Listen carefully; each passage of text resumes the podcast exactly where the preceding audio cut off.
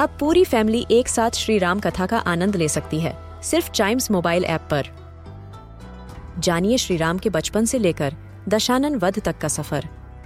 सरल रामायण, घर के सभी सदस्यों के लिए। आज ही डाउनलोड करें चाइम्स मोबाइल ऐप एप्पल या गूगल प्ले स्टोर से.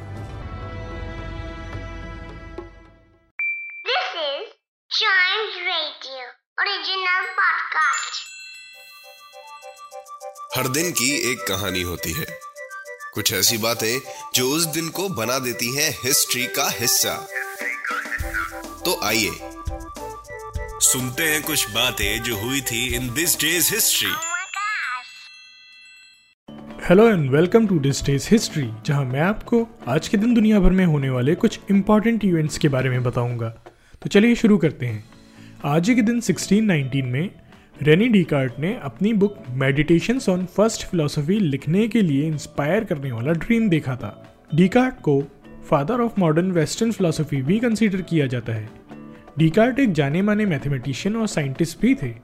डीकार्ट अपने philosophical statement I think therefore I am के लिए काफ़ी फ़ेमस भी थे।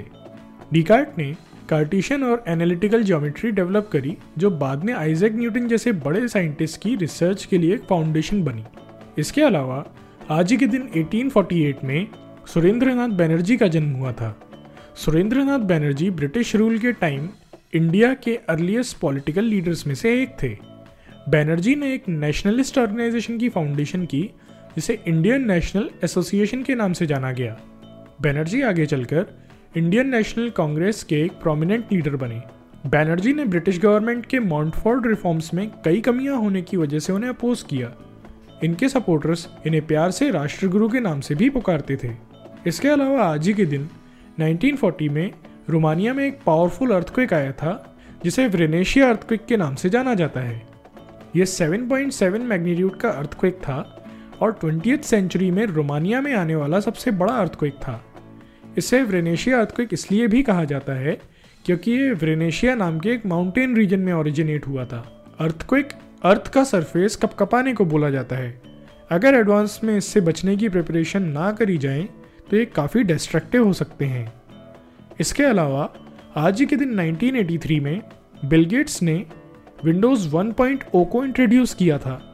विंडोज़ 1.0 पर्सनल कंप्यूटर्स के लिए यूज़ होने वाला एक ग्राफिकल ऑपरेटिंग एनवायरनमेंट था, जिसे माइक्रोसॉफ्ट ने डेवलप किया था। ग्राफिकल यूज़र इंटरफेस एक ऐसे सॉफ्टवेयर को बोला जाता है जिससे यूज़र किसी इलेक्ट्रॉनिक डिवाइस से ग्राफिकली अट्रैक्टिव आइकन्स और सिंबल्स के थ्रू इंटरेक्ट कर सकता है। तो आज के लिए बस इतना ही। अगर आप हिस्ट्री के फ़ैन हैं तो चाइम्स रेडियो के इस वाले पॉडकास्ट को ज़रूर लाइक शेयर और सब्सक्राइब करें, जिससे आपका कोई भी हिस्ट्री पॉडकास्ट मिस ना हो जाए।